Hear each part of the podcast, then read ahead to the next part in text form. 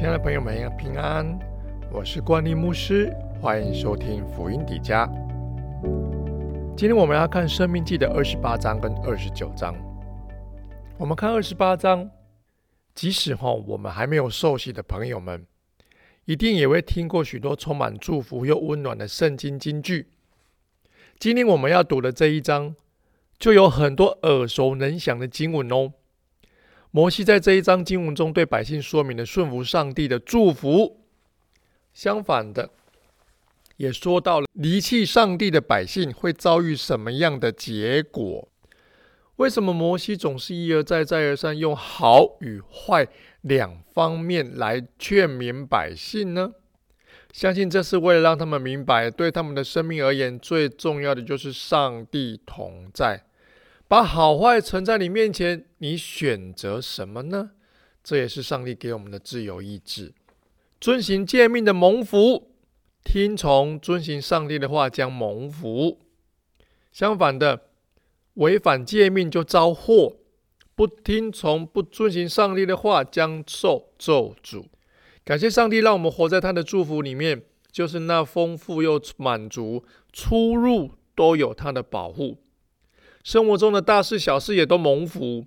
我相信有些朋友们在读旧约的时候，不免会觉得那些惩罚看起来不够恐怖。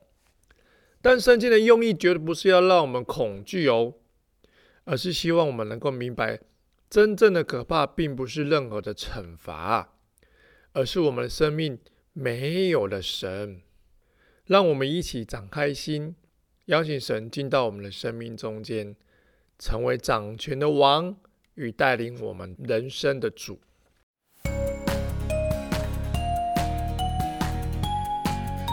接下来，我们来看二十九章。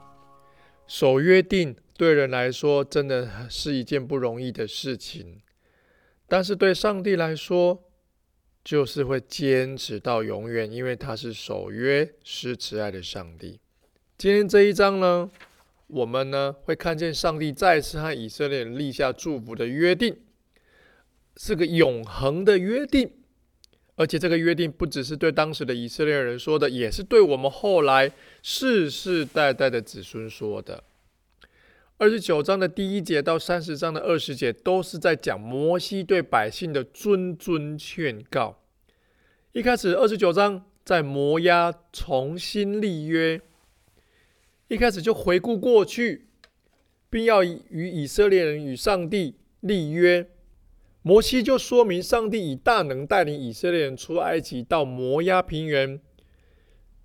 以色列人跟上帝在摩押平原立约，重生不可以拜偶像，以免招致严重的后果；谨慎免得遭灾祸，成为其他国家与自己后代的借鉴。在第二十九章是很重要的谆谆教诲。上帝是创造宇宙万物的神，这么伟大的他，却愿意看顾我们，与我们立约，而且他立了约，就会永远守住。这一切都是源自于他对我们深深的爱哦。所以，我们也要有一颗愿意的心来回应，并且尽心尽力的走在他的心意中间。二十九章。